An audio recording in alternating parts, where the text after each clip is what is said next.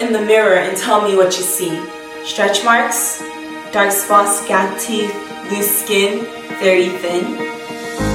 You see, we're constantly overanalyzing ourselves, destroying our self-esteem. We are our own biggest bullies, constantly telling ourselves, how can anyone ever love us?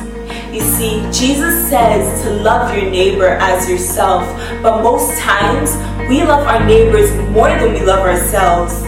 Do you realize what a masterpiece you are? How God took his precious time to make you? From the tiny strands of hair on your head to the thin layer of keratin we call skin. Do you know how precious you are in God's sight?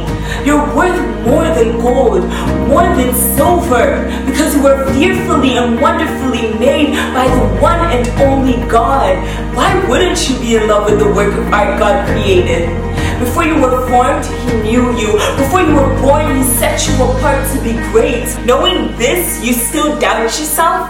Doubting yourself is doubting God, the author and finisher of our faith. Do you know how great you are?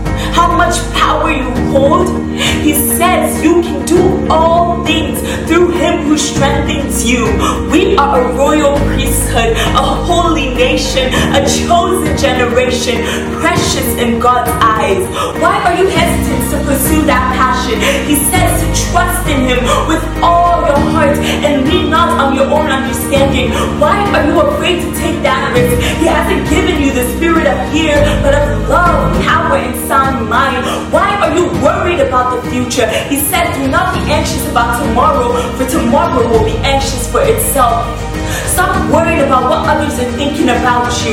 The only person's approval you need is the approval of your Father. The sooner you realize not everyone will like you, the happier you'll be.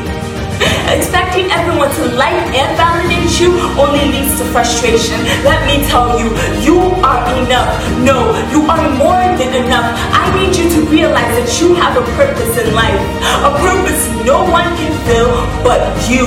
God chose you. He called you and ordained you to do his work. But you can't do his work if you're worried about what others are doing and saying about you.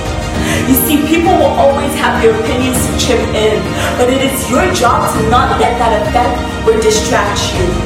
So today I urge you to look in that mirror and tell me what you see.